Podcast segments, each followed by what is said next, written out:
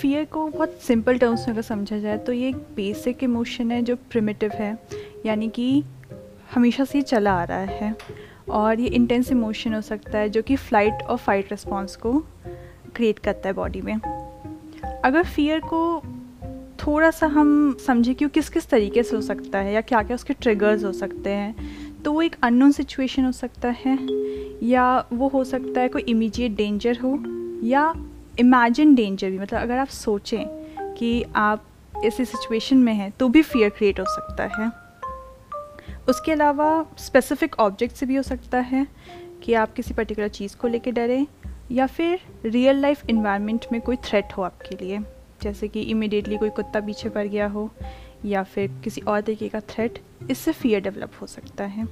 इसके बाद अगर हम थोड़ा सा इसके रिएक्शन की बात करें तो दो तरीके से इसके रिएक्शंस होते हैं। एक तो आपकी बॉडी में, जिसे हम बायोकेमिकल रिएक्शन कहते हैं, जो कि फाइट और फ़्लाइट को एक्टिवेट करता है। बेसिकली आपका ब्रेन एक न्यूरो ट्रांसमीटर रिलीज़ करता है नॉर एपिनेफ्रिन जिसका काम ही होता है कि आप जो भी डेंजर है, उसके लिए तैयार हो जाएँ। और दूसरा होता है आपका इमोशनल रिस्पॉन्स इसमें ख़ास बात यह है कि इमोशनल रिस्पॉन्स हर इंसान की अलग अलग होती है। मतलब ऐसा हो सकता है कि मुझे ऊंचाई से डर लगता हो बट आपको मज़ा आता हो। यहाँ पे एक डिस्टिंग्विशिंग फीचर ये है कि कुछ लोग एड्रेनल रश क्रिएट करना चाहते हैं वो उसे इन्जॉय करते हैं। तो पॉजिटिव या नेगेटिव आउटकम फियर का डिपेंड करता है कि आप उसे किस तरीके से देखते हैं। बिकॉज़ जो चीज़ किसी एक के लिए फियरफुल हो सकती है वो दूसरे के लिए इन्जॉयमेंट भी हो सकती है। तो इमोशनल रिस्पॉन्स ऐसे वेरी कर सकता है। अब हम कॉजेज़ अगर थोड़े से डिस्कस करें तो कॉजेज़ में आ, कोई पर्टिकुलर थ्योरीज़ का जवाब नहीं दे पाती है। बट फिर भी थोड़ी बहुत थ्योरी जो समझाने की कोशिश करती है, उसमें से है इवोल्यूशनरी पर्सपेक्टिव मतलब ये कि हमारे जो फो फादर्स थे, वो ऐसे सिचुएशंस में थे जहाँ लाइफ और डेथ की बात थी। तो पॉसिबिलिटी ऐसी थी कि किसी भी चीज़ से कुछ भी हो सकता था। तो वही चीज़ जो, जिनसे उन्होंने अपने आप को बचाना सीखा, वही चीज़ हमारे उसमें भी आती चली गई, जैसे हम जेनेटिक प्रीडिस्पोजिशन कहते हैं। जैसे कि पहले ज़माने में स्नैक बाइट से काफ़ी डेथ्स थे तो मैक्सिमम लोगों में स्नैक फियर बहुत ज़्यादा होता है। और ऐसा भी देखा गया है कि अगर कोई फ़र्स्ट हैंड आपका रिलेटिव है, जिसे किसी पर्टिकुलर चीज़ से डर है तो वो डर आप में भी आ सकता है। तो एक थ्योरी इसे कहती है। दूसरी थ्योरी ये कहती है कि कोई पर्टिकुलर इवेंट से आपके ट्रोमेटिक एक्सपीरियंस हो? जैसे कि अगर आप स्कूल गए हैं और आपके टीचर ने आपको ह्यूमिलिएट किया है क्लास में, डांटा है, शर्मिंदा किया है तो क्योंकि आपने वो चीज़ सहन की है, इसलिए आप फियर करेंगे क्लास जाना क्योंकि आपके दिमाग में आएगा कि मैं एम्बेरस फील करूँगा, या ऐसी चीज़ें। तो पर्टिकुलर ट्रोमेटिक एक्सपीरियंस लेकिन ये दोनों ही चीज़ें हर रीज़न को नहीं कवर अप करती हैं, क्योंकि ऐसी बहुत से रीज़न्स हैं जिसमें आप फियर होता है लोगों को और उसका कोई एपरेंट रीज़न नहीं है। अभी आपने कहा कि फियर होता है, लेकिन कोई रीज़न नहीं है। तो बिना रीज़न के फियर कैसे हो सकता है? सर, ये थ्योरीज कवर अप नहीं कर पा रही हैं कि, और इसके अलावा क्या रीजंस हो सकते हैं? जैसे ऐसा भी हो सकता है कि किसी को कुत्तों का फियर हो, लेकिन ना ही उससे कभी कुत्ते ने काटा है, ना ही कभी कुछ हुआ है, ना ही उसके किसी रिलेटिव को ऐसा है। वो कोई एपरेंट रीज़न नहीं है उसके लिए कि वो फियर करे बट एक दिमाग में है। काफ़ी लोग डरते हैं। जबकि कुत्तों को हम फ्रेंडली एनिमल मानते हैं पेट मानते हैं बट फिर भी लोग डरते हैं। तो वो थ्योरीज कवर अप नहीं कर पा रही। नहीं उसके पीछे एक रीज़न होगा ना। बिना रीज़न के कैसे हो सकता है? जैसे कोई छोटा बच्चा है उसको तो कुत्ते से डर नहीं लगता ना। जैसे कोई अभी न्यू बॉर्न है या कुछ है हम्म। तो लैंग्वेज उसके माइंड में डेवलप होती है और वो सुनता है समझता है या ऐसी कहानियाँ देखता है या कहीं मूवी में देखता है या किसी की बात सुनता है या अपने घर वालों की ही बात सुनता है कि इससे बच करके रहना ये काट लेगा। कंडीशनिंग तो कहीं ना कहीं से उसने सुना है जो उसके अंदर फीडेड है और उस वजह से उसको डर लग रहा है। बिना किसी रीज़न के डर कैसे लग सकता है? सर यही चीज़ अब साइकोलॉजिकल एस्पेक्ट्स में आपकी पर्सनालिटी फिर कवर अप करती है जिस पे मैं बोलना चाहती हूँ कि ऐसी पर्सनालिटीज़ हैं जिनमें एक सेंस ऑफ़ फियर एक सेंस ऑफ़ एनजाइटी ऐसी भी रहती है जैसे कि जैसे हम न्यूरोटिक कहते हैं। न्यूरोटिसिज्म एक ऐसी चीज़ है जिसमें आपके पास कोई एपरेंट रीज़न नहीं होता बट लोग हमेशा अलर्ट मोड में रहते हैं। वो हमेशा ही किसी चीज़ को फियर करते रह सकते हैं। दूसरा ये हो सकता है कि आपकी थिंकिंग पैटर्न्स काफ़ी नेगेटिव हैं। जब आपके थिंकिंग पैटर्न नेगेटिव हैं तो आप एक्सपेक्ट भी नेगेटिव आउटकम्स करते हैं। वैसे में ऐसे लोगों के चांसेस किसी चीज़ को फियर करने के ज़्यादा हाई होते हैं। रीज़न तो हमेशा होता है, बस ये है कि हमें कई बार पता होता है कई बार पता नहीं होता है। पिन पॉइंट करना डिफ़िकल्ट राइट वो पिन पॉइंट करना डिफ़िकल्ट हो सकता है कुछ सिचुएशंस में। जैसे one reason could be genetic जैसे कि आपने कहा कि कुछ जेनेटिकली बायोलॉजिकली कुछ फियर तो हम सबके अंदर है ही और ऐसा कोई नहीं है दुनिया में जिसके अंदर ना हो। बिल्कुल। क्योंकि एक पर्टिकुलर तरह का एक्शन हमारे अंदर प्रोग्राम्ड है। जैसे कोई भी जानवर होता है तो that particular animal is kind of programmed to do a certain kind of action based upon जैसे भी उसके एंसेस्टर्स करते आए हैं। कि पर्टिकुलर स्मेल से पर्टिकुलर आवाज़ से उसको पहले ही पता लग जाता है। जबकि सोचा जाए तो अभी तो वो पैदा हुआ है उसको कैसे पता? बट उसको पता है कि कहाँ भागना है और कहाँ रुकना है। कहाँ डेंजर है कहाँ नहीं है। तो उसको ये पता होता है ऐसे ही हमको पता होता है। तो एक तो फियर का कॉज होता है जेनेटिक जो कि हमारे एंसेस्टर्स हैं। They were all hunters and gatherers तो अपनी लाइफ को सस्टेन करने के लिए अपनी फैमिली को सस्टेन करने के लिए देवर ऑलवेज इन डेंजर तो एक तो वो जेनेटिक रिस्पॉन्स हम सबके अंदर फीडेड है, हम चाहे माने, चाहे ना माने। तो एक तो रीज़न वो हो गया। Second reason is psychological that is got nothing to do with biology यानी कि वो इमेजिनरी है। हम कुछ भी इमेजिन कर सकते हैं और उसके बेस पर डर सकते हैं। तो एक आया बायोलॉजिकल जेनेटिक रीज़न दूसरा जो एक बहुत बड़ा रीज़न है, वो है जिसको हम साइकोलॉजिकल समझते हैं बट एक्चुअल में वो साइकोलॉजिकल नहीं है, क्योंकि वो रियलिटी पे बेस्ड है। यानी एक्चुअल में कोई प्रॉब्लम है हमारे सामने एक्चुअल में कोई डेंजर है कि कोई आदमी है जो गन लेकर के खड़ा है। तो एक्चुअल में वहाँ पे डरना चाहिए। वहाँ पे आपको फाइट या फ़्लाइट मोड में आ जाना चाहिए। उसको हम साइकोलॉजिकल नहीं कह सकते। क्यों? क्योंकि वो इमेजिनरी नहीं है, वो रियलिटी पे बेस्ड है। या फिर ये कह लो कि हम एक बिज़नेस कर रहे हैं। तो बिज़नेस में हमने पैसा इन्वेस्ट किया तो हमारा सारा पैसा डूब सकता है। कल को कोई आकर के इंसान ये बोले कि, भाई मुझे डर क्यों लग रहा है? डर इसलिए लग रहा है क्योंकि उसके पीछे एक रियलिटी है, एक बेसिस है। जिसकी वजह से आपको डर लग रहा है और लगना भी चाहिए। क्योंकि अगर आपके अंदर वो डर ही नहीं होगा तो आप कोई भी फुलिश स्टेप्स उठाओगे और जा करके बुरी तरीके से फंसोगे किसी न किसी ट्रैप में। ये हो गया दूसरा रीजन यानी कि कोई रियलिटी है जिसकी वजह से हमको डर लग रहा है तो उस वक्त हमको उसका सोल्यूशन निकालना है प्रॉब्लम का। या ये कह सकते हैं प्रॉब्लम है जिसका सोल्यूशन निकालना है। तीसरा होता है इमेजिनरी यानी एक्चुअल में कोई प्रॉब्लम नहीं है। एक्चुअल में अभी यहाँ पर कोई अर्थक्वेक वाली सिचुएशन नहीं है, लेकिन अगर अभी हम चाहें तो हम यहीं बैठ करके इमेजिन कर सकते हैं कि क्या हो अगर अर्थक्वेक आ जाए तो अभी मैं क्या करूँगा, मैं कहाँ जाऊँगा। तो that is kind of a state जो अगर एक लूप बनने लग जाए, कभी आया, कभी गया, तब तो कोई फ़र्क नहीं पड़ता। जैसे फॉर एग्ज़ाम्पल हमने कोई हॉरर मूवी देखी तो कुछ दिन तक माइंड में उल्टा पुल्टा चलता रहता है। बेड पे ऐसा लगता है कि दो हाथ आएँगे और ये होगा वो होगा कहीं कोई है ये वो कोई आवाज़ आ रही है। फिर कुछ दिन बाद नॉर्मल हो जाता है दैट इज़ ओके लेकिन अगर वो स्टेट बनी ही रहे तो हम उसको एंजाइटी कह सकते हैं। तो हम उसको एक डिसऑर्डर बोल सकते हैं। क्योंकि it's like garbage in garbage out कि अगर हमारे अंदर ऐसा कोई इनपुट जाएगा या किसी भी तरह से कुछ ऐसी इंफॉर्मेशन जाएगी या कोई भी ऐसा एक्सपीरियंस जाएगा जिसकी वजह से वो फियर ट्रिगर होगा और वो कॉन्स्टेंटली अंदर जाता ही रहे तो चाहे कोई भी इंसान हो, उसके अंदर वो ट्रिगर होने लग जाएगा। तो अगर वो अपनी इन्फॉर्मेशन को चेंज कर देगा तो वो चेंज हो जाएगा। बट अगर वो इन्फॉर्मेशन को चेंज कर रहा है या कर रही है, उसके बाद भी वो नहीं चेंज हो रहा है, तब हम कह सकते हैं कि अब वो जो फियर है, वो बहुत ही डीपली रूटेड हो गया है और वो एक लूप सा बन गया है। एक साइकिल क्रिएट हो गई है, जिस साइकिल से वो बाहर नहीं आ पा रहा है। अब उसको हेल्प की ज़रूरत है, उस सिचुएशन में। मेरे अकॉर्डिंग यही तीन रीजंस हैं जो मुझे मिल रहे हैं। Is the any other reason according to you for fear क्या इसका कोई और कॉज भी हो सकता है? मोस्टली थ्योरी से ही रीजंस डिपेक्ट करती हैं। आपका जेनेटिक एनवायरमेंटल और psychological which depends on your personality type और मोस्टली देखा गया है कि जेनेटिक पे सबसे ज़्यादा डिपेंड करता है बिकॉज़ ये फियर सिर्फ़ इंसानों में नहीं है। सबसे ज़्यादा ये फियर प्राइमेट्स में भी देखा गया है। उनमें भी आप देखेंगे कि वो भी स्नेक से बचने की कोशिश करेंगे, अपने बच्चों को बचा के रखने की कोशिश करेंगे। तो ये चीज़ हर उसमें डेवलप हुई है मतलब कि कहीं ना कहीं एक सर्वाइवल इंस्टिंग जो है, वो काम करती है। और शायद ये इंपॉर्टेंट भी है सर्वाइव करने के लिए फियर होना। I was about to say that कि ये इंपॉर्टेंट है। तो इसके बारे में तो हमको सोचना ही नहीं चाहिए। अगर कोई इंसान ये बोलता है कि मेरे अंदर ये फियर कैसे ना हो तो ये फियर तो होना चाहिए कि अगर आपके आगे कोई जहरीला, मान लो, कोबरा है तो उससे थोड़ा दूर जाना है ना? उसके पास नहीं जाना है ना? या हाइट पे अगर आप एक जगह पे गए हैं तो आपके अंदर डर आ रहा है तो आना चाहिए। आपको स्विमिंग नहीं आती और आप एक गहरे पानी में जा रहे हैं डर लग रहा है होना चाहिए। हम्म। उसके बारे में तो सोचना ही बेकार है या उसके बारे में तो डिस्कस करने का ही कोई पॉइंट नहीं है क्योंकि जो जेनेटिक है वो तो अच्छा है हमारे सर्वाइवल के लिए। तो आई थिंक उस लेवल पे तो कोई प्रॉब्लम है ही नहीं। दूसरी एक आ जाती है कि एनवायरमेंटल जिसको आप कह रहे हैं यानी कि एक्चुअल में कोई प्रॉब्लम है हमारी लाइफ में जिसकी वजह से हमको डर लग रहा है या गुस्सा आ रहा है। क्योंकि फियर और एंगर हम अलग अलग समझते हैं बट ये इंटर रिलेटेड है एंगर से पहले हमेशा डर लगता है तभी वो गुस्सा आता है हमको।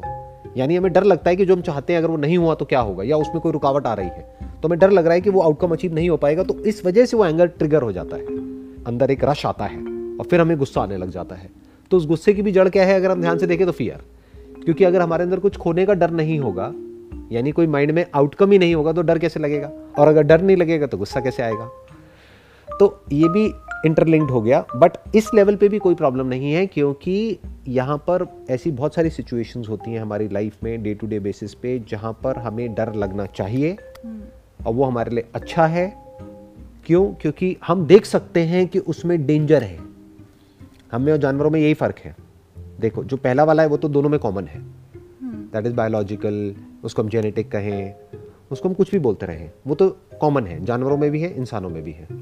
नंबर वन नंबर टू ये वाला जो फियर है यानी हम पहले ही देख सकते हैं कि हमारे ये करने की वजह से एक साल बाद या दो साल बाद क्या होने वाला है। ये जानवर नहीं देख सकते बट इंसान देख सकता है। फॉर एग्ज़ाम्पल अगर कोई ऐसा सब्सटेंस है जो मान लो कोई ड्रग्स है वो आज हम लेते हैं तो आज तो बड़ा मज़ा आ रहा है। तो कोई जानवर है वो ये नहीं समझ पाएगा कि भाई इसकी वजह से क्या होने वाला है। बट हमें उससे डर लगेगा। जबकि एक तरफ़ मज़ा भी आ रहा है तो वो डर लगना अच्छा है हमारे लिए। क्योंकि वो डर किस बेस पे लग रहा है? इंफॉर्मेशन के बेस पे, कि ये सेहत के लिए हानिकारक है। अगर ये डर ना हो किसी इंसान के अंदर तो फंस गया। अब तो एडिक्ट हो जाएगा। तो ये डर भी अच्छा है। यानी fear based upon information information which is based upon reality तो ये भी ठीक है। अब आ जाता है सबसे इंपॉर्टेंट जिसका कि हमको मिलकर के आज सॉल्यूशन निकालना है दैट इज़ साइकोलॉजिकल फियर कि एक्चुअल में कोई प्रॉब्लम नहीं है। एक्चुअल में कोई चैलेंज नहीं है, कोई रियल इशू नहीं है, कोई रियल डेंजर नहीं है। इमेजिनरी एक डेंजर है जिसके होने की पॉसिबिलिटी भी बहुत कम है ऑलमोस्ट नेक्स्ट टू नील है। फिर भी इंसान डर रहा है। या फिर पास्ट में कभी कुछ हो गया था जो अब नहीं हो रहा है। मानो बचपन में आपके साथ कुछ ऐसा हुआ जो अब नहीं हो रहा है। फिर भी आप डर रहे हो। तो ये एक तरह की कंडीशनिंग हो गई। तो इस कंडीशनिंग को कैसे तोड़ा जाए?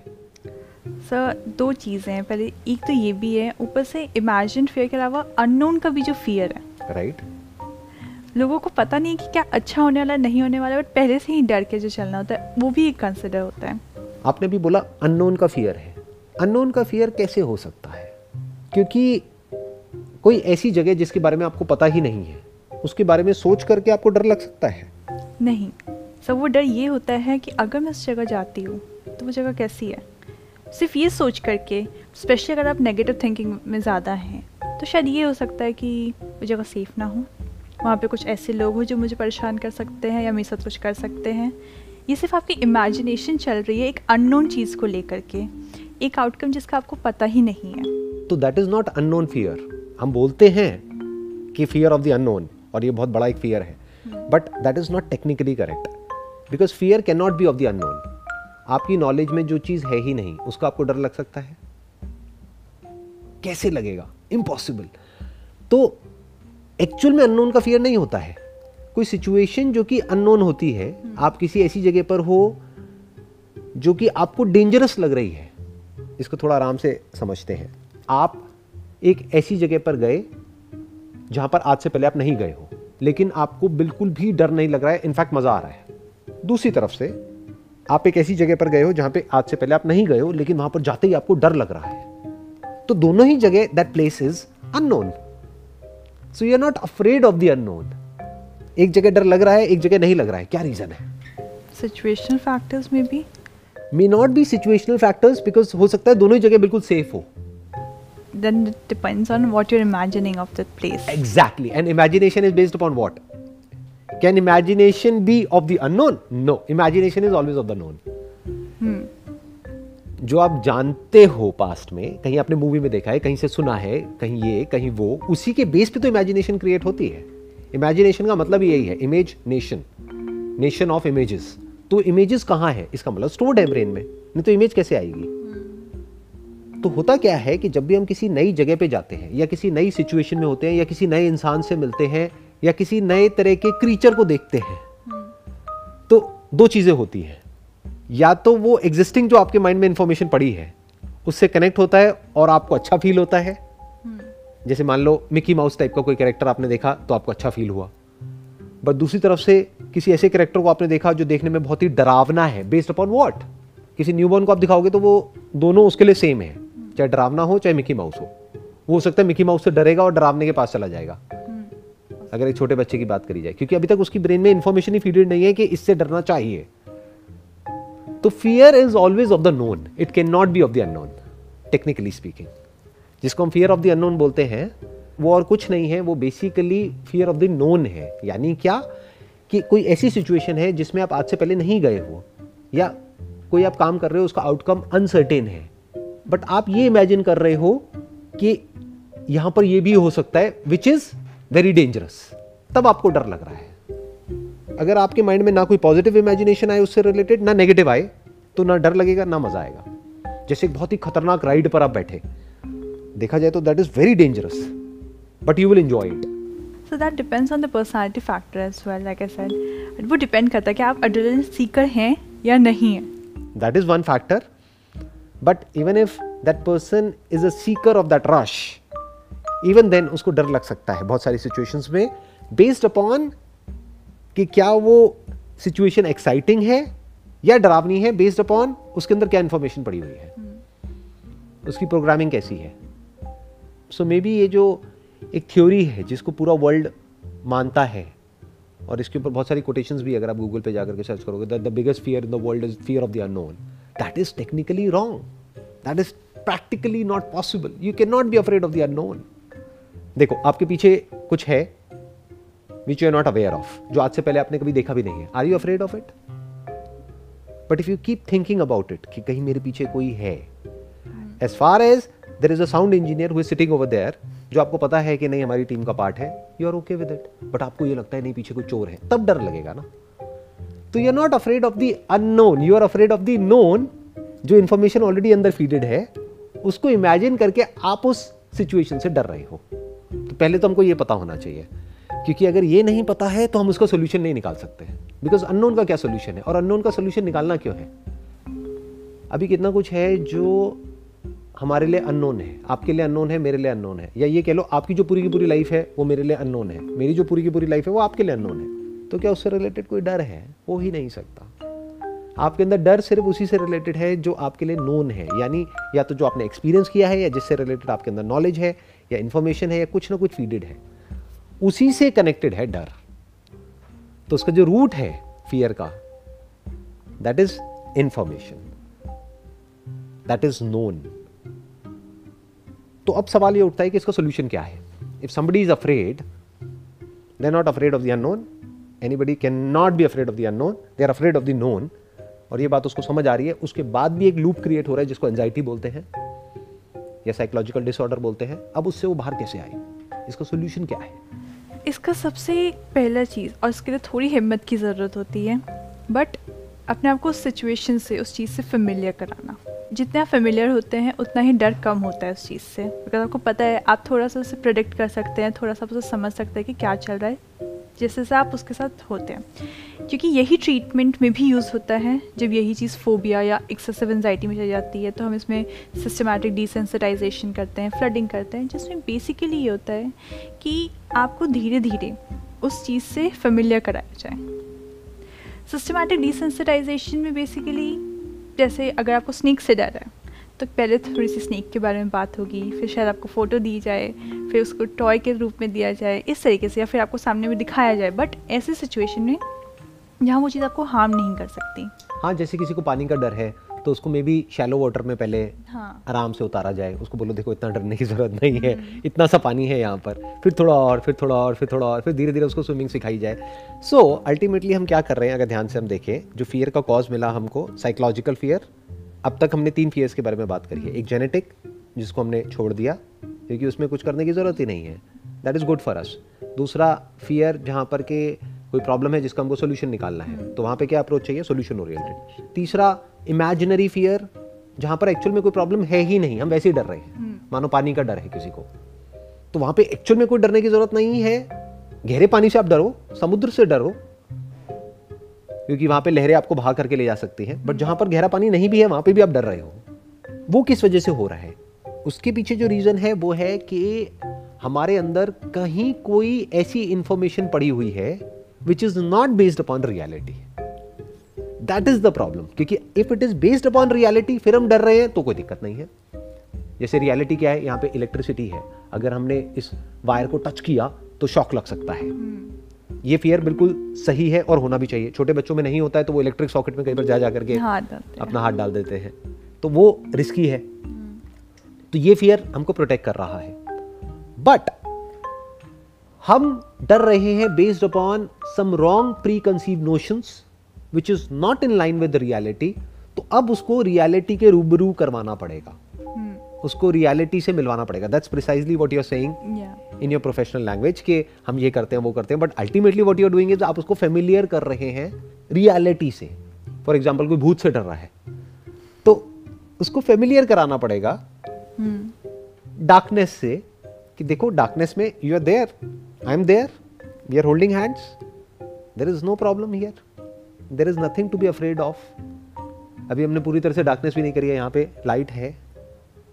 थोड़ी सी थोड़ी कम करी है। देख लो कुछ नहीं है। तो ऐसे करते करते करते करते जब उसके जो नोशंस हैं वो चेंज हो। वो चेंज हो जाते हैं तो फियर गायब हो जाता है तो एंजाइटी गायब हो जाती है। और ये छोटी छोटी सिचुएशंस में तो काम करता ही है बट अगर कोई बड़ी सिचुएशन की बात करी जाए तो वहाँ पे भी काम करता है जैसे डेथ एक है द रियलिटी ऑफ़ डेथ एक है द परसेप्शन ऑफ़ डेथ जैसे हम डेथ के बारे में सोचते हैं एक है जो एक्चुअल में डेथ है वो तो उसी को पता है ना जिसकी डेथ हुई है। बाकी तो किसी को पता ही नहीं है। जीते जी उसको क्या पता कि डेथ क्या होती है? जैसे फॉर एग्ज़ाम्पल किसी को कोई बीमारी हुई है तो जिसको हुई है उसी को तो पता है उस बीमारी की वजह से कितना पेन होता है। जिसको हुई नहीं है उसको क्या पता? उसके लिए तो एक इमेजिनेशन है। हम्म। तो ये जो डेथ है ये क्या है? इसके भी हमारे अपने अपने नोशंस हैं हर एक के। एक्चुअल में हमें उन नोशन से उस इंफॉर्मेशन से उन थॉट से डर लगता है। तो अगर हम उन नोशंस को करेक्ट कर लें तो वो डर भी हमारे अंदर से पूरी तरह से निकल जाता है। तो अभी मैं क्या कह रहा हूँ कि एक तो हो गए छोटे मोटे डर एक मैं कह रहा हूँ सबसे बड़ा डर लाइफ का दैट इज़ डेथ वो डर भी एक इंसान के अंदर से पूरी तरह से निकल सकता है। हाँ पेन का डर नहीं निकलेगा क्योंकि pain is for real I think mostly डर इसी चीज़ का होता है कि पेन कैसे पेन समझाएँगे अगर एग्जैक्टली exactly. तो दो चीज़ों का डर होता है एक इंसान के अंदर एक कि पेनफुल डेथ ना हो दूसरा मेरे किसी नियर एंड डियर की डेथ ना हो। दुनिया में कहीं कुछ होता रहे कोई फ़र्क नहीं पड़ता है। Fear of loss fear of loss और वो भी नियर एंड डियर में भी अगर उसकी डेथ हो जाती है तो मेरा क्या होगा? That is the real fear ये नहीं कि उसका क्या होगा। क्योंकि hmm. क्योंकि वो अगर एक पेनफुल सिचुएशन से निकल रहा है और उसकी डेथ हो भी गई तो उसके लिए तो अच्छा है। मानो that person is having some chronic deadly disease जिसकी वजह से that person is suffering every day since last many years तो अगर उस पर्सन की डेथ हो भी जाती है तो उस पर्सन के लिए तो अच्छा है। बट हम अपने बारे में सोच करके डर रहे हैं कि हमारा क्या होगा उसके बाद में। मे बी हम उस पर फाइनेंशियली डिपेंड करते हैं मे बी इमोशनली डिपेंड करते हैं मे बी साइकोलॉजिकली डिपेंड करते हैं। तो अपनी डिपेंडेबिलिटी की वजह से हमको डर लग रहा है। और एक है तीसरा फियर जिसके बारे में कोई बात नहीं करता है but that is deeply rooted वो कभी हम उस तरफ़ देखते ही नहीं है। हम उससे भागते रहते हैं। वो है हमारी खुद की डेथ हम्म। मेरी डेथ तो उससे बड़ा डर लगता है एक इंसान को। तो हर इंसान कुछ ना कुछ करता है जाने अनजाने अपने आप को ज़िंदा रखने के लिए। अपने नाम को ज़िंदा रखने के लिए। Through their children through legacy through this through that nobody wants to die deep within वो एक बहुत ही डीपली रूटेड फियर है। जहाँ तक कोई देखता नहीं है कभी भी जाता नहीं है वहाँ तक। बट अगर उसको हम देख लेते हैं और उसको हम एड्रेस कर सकते हैं तब हम कह सकते हैं कि हाँ इस दुनिया का जो सबसे बड़ा डर है उससे हम फ्री हो चुके हैं पूरी तरह से। ये काफ़ी इंटरेस्टिंग पॉइंट है क्योंकि um, जब हम सिम्टम्स की भी बात करते हैं फियर के तो फ़िज़िकल सिम्टम्स तो बिल्कुल एनजाइटी को ही कॉपी करते हैं बिकॉज़ सेम ही होता है फियर हार्ट बीट में चेंजेस होते हैं बिल्कुल स्वेटिंग स्वेटिंग हाँ, और ये वो और जो साइकोलॉजिकल पार्ट होता है वो भी समवट इसी से रिलेटेड है। एक तो आपकी ओवरवेलम हो जाना बहुत ज़्यादा क्या कहते हैं इमोशनल हो जाना लेकिन एक सेंस ऑफ़ डेथ वाला जो आता है बिकॉज़ एनजाइटी में भी जब आपकी धड़कनें बढ़ जाती हैं तो इंसान को उस समय ये डर नहीं होता कि जो सामने है बस ये डर होता है कि मुझे कुछ हो जाएगा। Right right. क्या मुझे कुछ होने वाला है? हाँ. अब तो मैं गया। बिल्कुल। डर लगता है ना और उस डर की वजह से एक और एंजाइटी क्रिएट हो जाती है। तो अब एक और लेयर क्रिएट हो गई है। Now that person is not afraid of कि मैं मरने वाला हूँ। अब उसको ये भी डर लग रहा है कि ये जो हो रहा है इसकी वजह से पता नहीं क्या होने वाला है। और ऐसा नहीं है उसको पता नहीं है। अगर पता नहीं होता तो उसको डर नहीं लगता। तो वो होता और चला जाता। उसको पता है कि क्या होने वाला है। यानी उसको क्या लग रहा है कि अब मैं मरने वाला हूँ। कि अब तो मैं गया। अब तो मैं गया। फिर उसको ये डर लग रहा है कि ये सब क्या हो रहा है और इसकी वजह से जो मुझे डर लग रहा है अब मैं उसका क्या करूँ?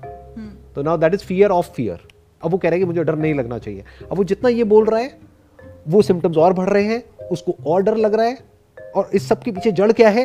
अगर इस सब के हम रूट में चले जाएँ कि ये जो सिम्टम्स अभी मेरी बॉडी पे आ रहे हैं उसके बारे में उसने कहीं ना कहीं सुना है हम्म। कि अच्छा हार्ट अटैक के टाइम पे ना ऐसे लेफ़्ट साइड में यहाँ पे पेन होता है फिर ये होता है वो होता है। तो एक तो है एक्चुअल में ऐसा हो रहा है तब क्या चाहिए? तब इमीडिएट मेडिकल अटेंशन चाहिए। तब इमीडिएटली कॉल करना है एंबुलेंस को बुलाना है हॉस्पिटल जाना है। But hmm. एक है एक्चुअल में कुछ नहीं हो रहा है। मानो गैस बन गई है पेट में नॉर्मल है। उसकी वजह से थोड़ा पेन वेन हो रहा है और लेफ़्ट में भी नहीं हो रहा राइट में हो रहा है। हाँ उस समय लोग फोकस नहीं कर पाते कि किस साइड दर्द हो रहा है। पता ही नहीं है कि हो क्या रहा है बट उनको क्या लग रहा है मेरे को हार्ट अटैक आ रहा है। तो उसके पीछे क्या ट्रिगर हुआ? फियर ऑफ़ डेथ लोगों को तो ये लगता है लोग बहुत सारे बोलते भी हैं कि नहीं मेरे को नहीं डर लगता मरने से। बट जैसे वो मूवमेंट आता है तब उनकी जो असलियत है वो सामने आ जाती है। देन देर लाइक मैं क्या करूँ? मैं कहा जाऊँ? मैं क्या करूँ? Then that person is getting anxious and the more that person is getting anxious वो सिम्टम्स और एस्केलेट हो रहे हैं और फिर एक एंजाइटी ट्रिगर हो गई है और उस एंजाइटी की वजह से कई बार एक्चुअल में हार्ट अटैक आ जाता है। बिल्कुल। एंजाइटी काफ़ी बड़ा कारण है इस चीज़ का।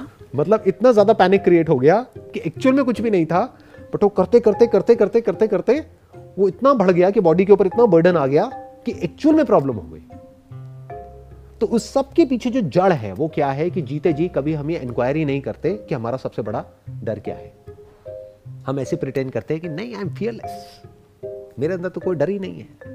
जैसे ही वो मूवमेंट आता है, तब उसकी असलियत सामने आती है। तो अगर हम ये इंक्वायर कर सके not the fear of death क्योंकि डेथ से डर उसको लग सकता है जिसके अंदर डेथ से रिलेटेड कुछ इमेजिनेशन पड़ी हुई है। किसी को डेथ सुन करके अच्छा भी लग सकता है जिसके अंदर फालतू की इमेजिनेशन पड़ी हुई है कि अच्छा मैंने ये किया अब मैं ये करके अब हेवन में जाने वाला हूँ वहाँ पे ये होगा। बहुत बार सर आपने देखा होगा कि बूढ़े लोगों में जो कि एक्शन में अपनी लाइफ जी चुके हैं उनमें आप डर नहीं देखेंगे। बहुत बार ऐसा देखा है मैंने।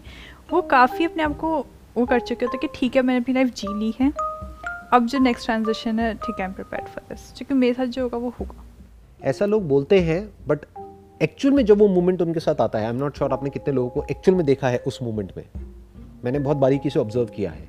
जब एक्चुअल में वो मूवमेंट आता है ना, वो प्रिटेंड कर रहे होते हैं कि I am not afraid they are afraid they are not afraid of the unknown कि मरने के बाद क्या होगा। They are afraid of the known कि मरने के बाद ये होने वाला है based upon their religious beliefs based upon their stories of after death of after life अब ये होगा, अब वो होगा, अब मैं पता नहीं कहाँ जाऊँगा, अब ये होगा, अब वो होगा। अब पता नहीं कहीं मैं कीड़ा मकोड़ा ना बन जाऊँ, मैंने बहुत उल्टी पुल्टी हरकतें करी है पूरी ज़िंदगी में वट तो कुछ भी किसी के माइंड में आ रहा होता है, या फिर पता नहीं अभी क्या होगा। मैंने सुना है, कहानियाँ सुनी है कि अब ऐसे होता है, वैसे होता है, एक टनल दिखती है, फिर लाइट दिखती है, ये होता है, वो होता है, पता नहीं क्या होगा। तो पता नहीं क्या होगा से नहीं डर रहा है वो, उसको पता है कि क्या होगा इसलिए डर रहा है। और जो उसको पता है वो सही नहीं है। कि अब मेरी आत्मा भटकेगी अब ये होगा वो होगा पता नहीं मुझे मुक्ति मिलेगी नहीं मिलेगी पता नहीं ये होगा पता नहीं वो होगा। तो उसको सब पता है इसलिए वो डर रहा है। अगर एक्चुअल में नहीं पता है तो वो नहीं डरेगा। अगर एक्चुअल में नहीं पता है तो। So all I am saying is कि जो भी लाइफ में हमारे फियर्स हैं एक है जो रियलिटी पे बेस्ड है उसमें डरना ज़रूरी है क्योंकि वो एक प्रॉब्लम है जिसका हमको सोल्यूशन निकालना है। हम्म। यानी कोई बीमारी है उसकी वजह से पेन हो रहा है तो उसका इमीडिएट सोल्यूशन निकालना है। उसको पोस्टपोन नहीं करना है। हो सकता है वो बीमारी बढ़ जाए। मानो आपके दांत में दर्द है। अभी अगर आपने ठीक करा लिया तो अभी सिंपल कैविटी फिलिंग से काम चल जाएगा। बट अगर आपने डिले किया तो रूट कैनाल कराना पड़ेगा। और डिले किया तो हो सकता है वो दांत ही उखाड़ना पड़े। और डिले किया तो हो सकता है चार दांत उखाड़ने पड़ जाए सात के भी। इन्फेक्शन अंदर फैल जाएगा। So all I am saying is कि ये जो पेन है इसकी वजह से जो फियर ट्रिगर होता है उसमें हमको सोल्यूशन निकालना है। But hmm. बहुत सारे ऐसे फियर्स हैं which are not painful physically but painful psychologically what that means is के वो इमेजिनरी है which are based upon some pre conceive notions which has got nothing to do with the actual fact of that thing तो हमको actual fact को face करना है उसको समझना है then we can live a fearless life then we can be free from fear not just theoretically but actually deep within. There'll be no fear. There'll be no fear which is not useful for you. Let me put it this way. Yeah. Fear is useful in some situations. Mm. in some other situations it is useless. तो useful fear बचा रह जाएगा। Useless fear जितना भी है वो सब गायब हो जाएगा। आई थिंक जब तक सर बात फियर तक रहती है इंसान फिर भी उसे कंट्रोल कर सकता है और करना चाहिए। मतलब जो इमेजिन स्पेशली इमेजिन फियर है उसको तो बिल्कुल ही। और जहाँ तक प्रॉब्लम फोकस्ड है वो भी। ये प्रॉब्लम तब बनती है फियर जब इंसान के अंदर फियर ऑफ़ फियर आ जाता है, जो कि एंशियसनेस में बेसिकली होता है। जहाँ पे आपको पता भी नहीं कि आप किस चीज़ को लेके डरे हुए हैं बट एक सेंस ऑफ़ फियर है, बस ऐसे चेस्ट भारी लग रहा है, सर दर्द हो रहा है, ये हो रहा है, वो हो रहा है, वो जो फियर ऑफ़ फियर हो जाता है, वो चीज़ प्रॉब्लमेटिक है। अब उस वक्त हो क्या रहा होता है? अगर हम बारीकी से अपनी ब्रेन को ऑब्ज़र्व करें, हर एक की लाइफ में कभी ना कभी वो सिचुएशन आती है। जब वो जो फियर है, वो एक साइकिल में कन्वर्ट हो जाता है और वो एक लूप बन जाता है और वो इंसान चाह कर भी उससे बाहर नहीं आ पा रहा होता है। तो उस वक्त एग्जैक्टली क्या हो रहा होता है? कुछ ऐसा हो रहा होता है हमारी बॉडी के लेवल पे, जो हमें ऐसा लगता है कि अब तो ये ऐसा ही रहने वाला है पूरी ज़िंदगी के लिए, या इसका कोई इलाज ही नहीं है। तो वहाँ पे क्या आ गया? एक अनसर्टेनिटी आ गई। Interesting part is it is not even uncertainty it is certainty क्यों? क्योंकि that person is now certain कि ये तो प्रॉब्लम सॉल्व होने ही नहीं वाली है। अगर अनसर्टेनिटी हो तो भी वो प्रॉब्लम सॉल्व हो जाएगी। क्योंकि दैट पर्सन अगर वो ऑनेस्टली बोलते आई एम नॉट सर्टेन कि ये प्रॉब्लम दो महीने से चल रही है या रहेगी या ठीक हो जाएगी। तब फिर भी उसका सोल्यूशन निकल सकता है।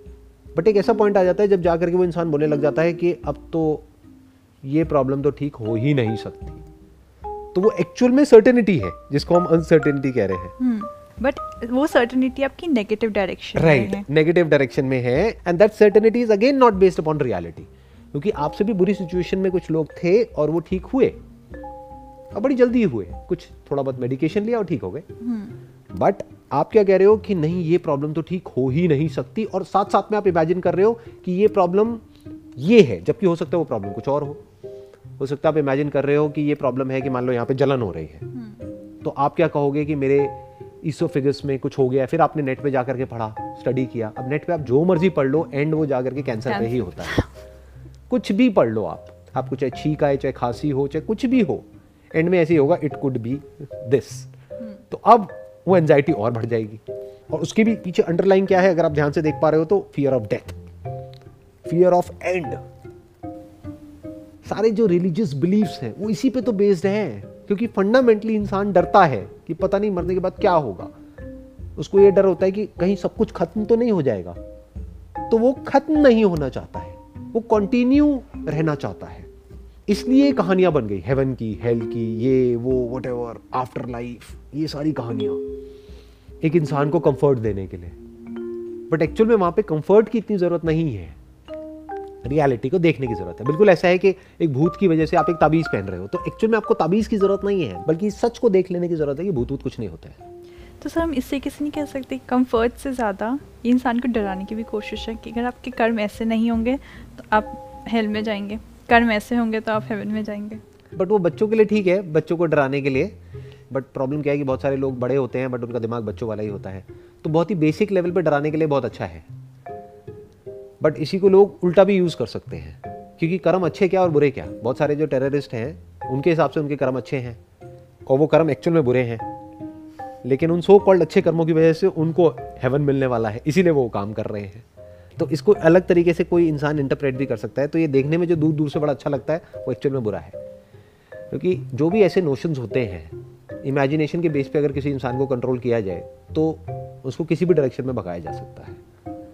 तो बेटर ये है कि वो इंसान खुद अपनी इंटेलिजेंस के अकॉर्डिंग एक्ट करे रियलिटी के बेस पे एक्ट करे, बजाय के कहानियों के बेस पे एक्ट करने के। सो द पॉइंट इज़ कि उस वक्त क्या किया जाए, जब एक इंसान का जो फियर है, वो फियर ऑफ़ फियर में कन्वर्ट हो चुका है कि मुझे एनजाइटी हो रही है कि अब मुझे दोबारा अगर वही पैनिक अटैक आ गया तो क्या होगा? उसको ये डर लग रहा है। तो अब उसको क्या करना है कि उसको एक्चुअल में समझना है कि वो पैनिक अटैक है क्या? ये नहीं कि पैनिक अटैक आ गया तो क्या होगा? और बार बार अगर एक इंसान को पैनिक अटैक्स आते हैं तो उसके अंदर ये डर आने लग जाता है कि अब तो ये ऐसे ही चलेगा। And the moment that comes in फिर सुसाइडल थॉट्स आने लग जाते हैं। क्योंकि दैट पर्सन बिकम्स होपलेस तो वो अनसर्टेन नहीं है।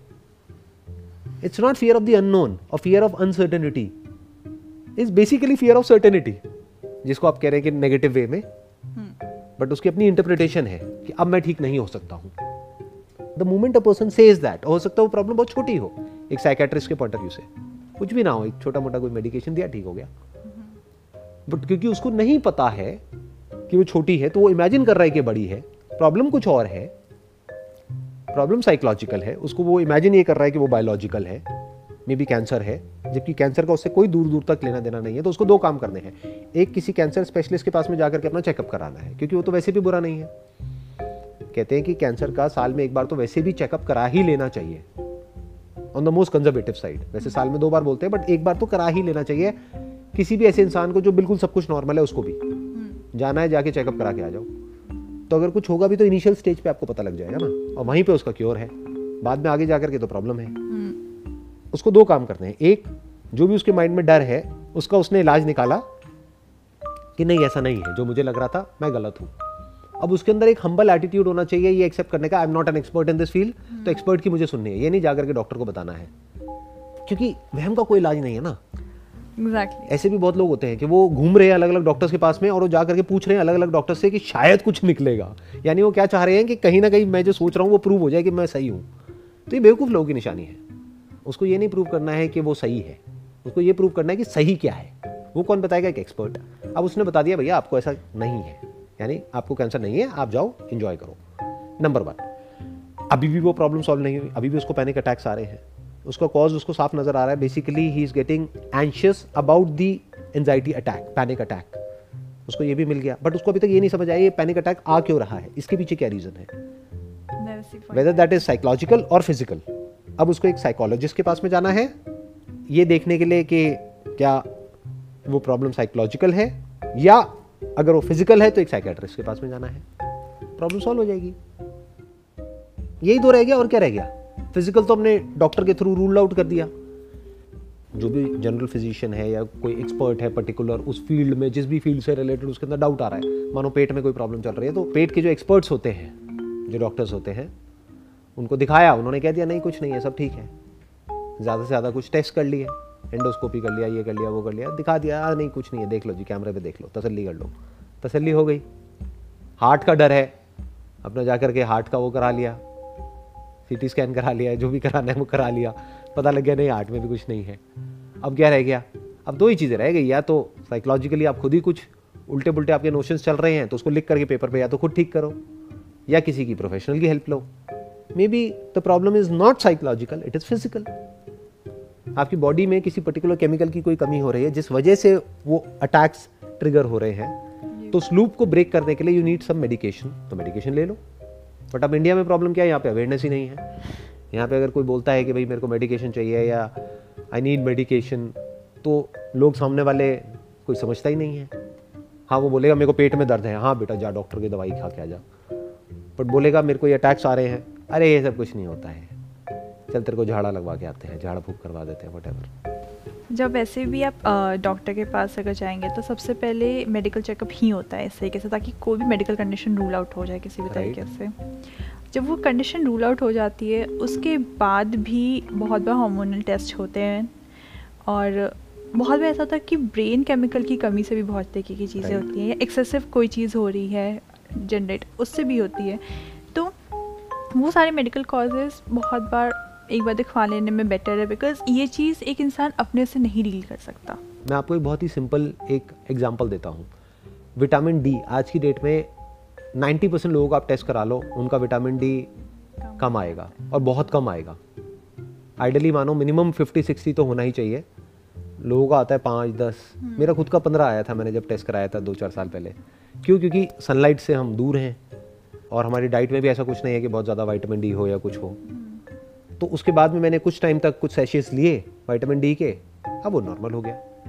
तो मैं ये कह रहा हूँ कि मिनरल्स वाइटामिन डाइट न्यूट्रिशन उसी लेवल पे बहुत कुछ कमियाँ हो सकती है, जिसको अगर हम बेसिक लेवल पे ही अगर ठीक कर देना तो बहुत कुछ ठीक हो जाता है। Because food is medicine food is not different from medicine जब से कोपिंग की बात आती है तो आपका ये पॉइंट बहुत वैलिड है कि अपने खुद का ध्यान रखना एक्सरसाइज टाइम पे सोना। बिकॉज़ मेलाटोनिन वगैरह भी अगर आप ज़्यादा स्लीप के साथ करेंगे तो वो भी बहुत इश्यूज़ क्रिएट करते हैं।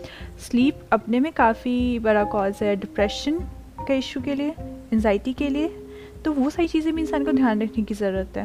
और उसके पीछे एक बहुत बड़ा रीज़न ये है नींद क्यों नहीं आती है टाइम से? क्योंकि हम रात रात को देर देर तक अपने मोबाइल पर टाइम पास करते रहते हैं। और मोबाइल पे भी क्या कंटेंट हम कंज्यूम कर रहे हैं? ऐसा कंटेंट जो कचरा है। जो गंदगी है जो अगर अंदर जाएगा तो आप नहीं भी चाहोगे तो आपके अंदर एनजाइटी और फियर ट्रिगर हो जाएगा। जो कंटेंट बहुत ही वॉयलेंट है जो कंटेंट ऐसा है कि वो आपके जो डीप रूटेड जो फियर्स है उन सबको ट्रिगर कर देगा। तो बिल्कुल ऐसा है गार्बेज इन गार्बेज आउट तो अब आप क्या कर रहे हो? आप सब कुछ ही गलत कर रहे हो। जो करना चाहिए एग्जैक्ट उसको अपोजिट कर रहे हो। यानी साइकोलॉजिकली कुछ अच्छा कंज्यूम करना चाहिए अच्छी इन्फॉर्मेशन अंदर कंज्यूम करनी चाहिए वो हमें समझ ही नहीं आती है। अभी सेशन जो अभी हो रहा है पीछे से मैं देख सकता हूँ कि कितने लोग पूरा देखते हैं कितने लोग कितने मिनट तक देखते हैं। तो मान लो अगर ये फोर्टी मिनट्स का है तो हार्डली ट्वेंटी परसेंट लोग होते हैं जो पूरा देखते हैं। हम्म। तो बाकी के अस्सी परसेंट कहाँ हैं? वो दो चार पाँच मिनट देखते हैं और बंद करके चले जाते हैं। नहीं जी हमें समझ नहीं आ रहा। बट यही कोई मूवी हो स्पेशली हॉरर मूवी हो वो पूरी देखेंगे बैठ करके एंड तक। या कोई न्यूज़ हो जिसमें या कोई न्यूज़ हो जिसमें गॉसिप हो या कोई ऐसा इंसान जो कि बहुत ऊपर है उसको बिल्कुल ही नीचे गिराया जा रहा हो। क्योंकि वो सुन के बड़ा अच्छा लगता है ना अंदर ही अंदर एक इंसान को कि मैं ही गया गुजरा नहीं हूँ। देखो वो उसको पता नहीं क्या समझते तो वो तो बिल्कुल ही गया गुजरा है। उसमें उसको सेटिस्फैक्शन मिलती है। तो क्या हो रहा है अल्टीमेटली एक इंसान सब कुछ ही गलत कर रहा है। चारों तरफ़ सब कुछ ही गलत हो रहा है। तो इसमें अगर सब कुछ सही करना है तो उसके लिए एफर्ट करना पड़ेगा। वो बहुत कम लोग करने को तैयार है। वो क्या कहते हैं कि यार हमें कुछ ना करना पड़े अपने आप सब कुछ हो जाए। अपने आप नहीं होता है। फिजिकली आपको सब कुछ ठीक करना पड़ेगा यानी अपनी डाइट न्यूट्रिशन वाइटामिन मिनरल्स जो भी डाइट का बैलेंस होता है उसको ठीक करना पड़ेगा एक्सरसाइज करनी पड़ेगी वर्कआउट करना पड़ेगा। अब एक इंसान कहेगा कि हाँ ये तो मुझे पता है इसमें नेहा क्या है? अरे भाई तू कर रहा है नहीं कर रहा है? सर हम बेसिक ही सबसे ज़्यादा नज़रअंदाज करते हैं। ये इंपॉर्टेंट नहीं है पता है या नहीं पता है। अगर किसी को पता है कि एक्सरसाइज करनी चाहिए that is different from exercise पता है इज़ समथिंग एल्स एंड करना इज़ समथिंग एल्स। हम करने की बात कर रहे हैं। तो मैं क्या कह रहा हूँ कि फिजिकली उसको बहुत कुछ सही करना पड़ेगा डाइट के लेवल पे ठीक करना पड़ेगा स्लीप के लेवल पे करना पड़ेगा। नींद अच्छी आए तो वो एक अलग तरह का कंटेंट है जिसको कंज्यूम करके नींद अच्छी आती है। एक अलग तरह का कंटेंट है जिसको कंज्यूम करके नींद उड़ जाती है। तो अगर कई दिनों तक आपकी नींद उड़ जाएगी तो पैनिक अटैक्स आने शुरू हो जाएँगे आपको। आप नहीं भी चाहोगे तो इफ़ यू स्लीप डिप्राइव्ड कई तरह की हेल्यूसिनेशन होने लग जाएँगी। हम्म। तो इस सब का सोल्यूशन क्या है या जो भी अभी तक हमने डिस्कस किया उसको समअप किया है तो उसका सोल्यूशन क्या है? Back to basics basic level पे जो धरती जल अग्नि वायु आकाश उससे कनेक्ट हो जाओ। कम से कम पोल्यूशन हो जो चीज़ें आप कंज्यूम कर रहे हो उस लेवल पे आपकी डाइट के लेवल पे न्यूट्रिशन के लेवल पे। सनलाइट का आपको पूरा एक्सेस मिल रहा है। कोई डेफिशिएंसीज हैं तो उसको आप पूरी कर रहे हो। वाइटामिन की मिनरल्स की। काब्स की प्रोटीन्स की फैट्स की सब कुछ इंपॉर्टेंट है। हो सकता है पतले होने के लिए आपने जो बेसिक डाइट है उसी की धज्जियाँ उड़ा दी है। सैलेड खा रहे हो सुबह से रात तक। मैंने बहुत देखा है ऐसे लोगों को। तो ना बॉडी में प्रोटीन है ना कोई फैट है जो इसेंशियल फैटी एसिड्स हैं वो ही नहीं मिल रहे हैं बॉडी को। प्रोटीन ही नहीं है तो मसल्स पूरी वीक हो गई हैं। सारा लोड बोन पे चला गया है। आपके अंदर हार्मोनल चेंजेस हो रहे हैं क्यों? क्योंकि बॉडी को डाइट ही नहीं मिल रही है। और तो, सर अगर आपने नोटिस किया हो कि अगर आपकी तबीयत खराब हो तो उस समय हर चीज़ ज़्यादा प्रॉब्लमेटिक लगने लग जाती है। Number one is that and number two is कि आप ऐसी चीज़ों की तरफ़ अट्रैक्ट होने लग जाते हो। हम्म। उस वक्त जब आपकी तबीयत खराब होती है तो कैसे लोग अच्छे लगते हैं? जो फुल ऑफ़ लाइफ हो जो खुश हो या ऐसे लोग जो और आपसे भी ज़्यादा परेशान हो? कभी देख लेना। हाँ। हाँ क्योंकि उनके कांटेक्ट में आकर के हमको अच्छा फील होने लग जाता है। कि मेरी अकेले की तबीयत खराब नहीं है इसकी तबीयत तो मेरे से भी ज़्यादा खराब है। तो उसको थोड़ी सी देर के लिए बेटर फील होता है। और ऐसे लोग जो थोड़ा बेटर फील करते हैं, उनमें भी कमी निकालने की कोशिश करते हैं अपने माइंड में। कहते हैं हाँ ये ऊपर से दिखा रहा है, खुश है, अंदर से ज़रूर कुछ ना कुछ होगा। दिखा नहीं रहा है। अल्टीमेटली क्या हुआ? एक लूप बन गया है पूरा का पूरा। तो बैक टू बेसिक्स का मतलब क्या हुआ? साइकोलॉजिकली अच्छा कंटेंट कंज्यूम करो। इंटेलेक्चुअली अच्छा स्टिमुलेटिंग कंटेंट कंज्यूम करो, ताकि आपकी ब्रेन सही तरीके से काम करे पैसिव से एक्टिव मोड में जाए, और कंस्ट्रक्टिवली एक्टिव हो क्रिएटिवली एक्टिव हो। ऐसा नहीं डिस्ट्रक्टिवली एक्टिवेट हो गई है। और health wise body wise nutrition wise हर तरीके से आपको कुछ ऐसा करना है जो सही हो, यानी बेसिक्स के अकॉर्डिंग हो।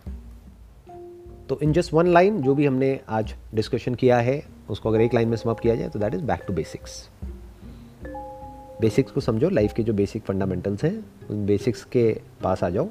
जितना पास आ जाओगे, उतना ही आपके चांसेस बढ़ जाएँगे किसी भी तरह की कोई भी प्रॉब्लम से डील करने के whether that problem is physical और psychological what's your take on this I think what you said is valid we know about the basics but we really need to get to it because this is what triggers anxiety later on which is its whole self a lot of disorders तो वो सारी चीज़ें बनने से पहले better है कि आप अपने लेवल पे जितना भी सोल्यूशन फोकस्ड होकर के प्रॉब्लम से डील कर पाएँ।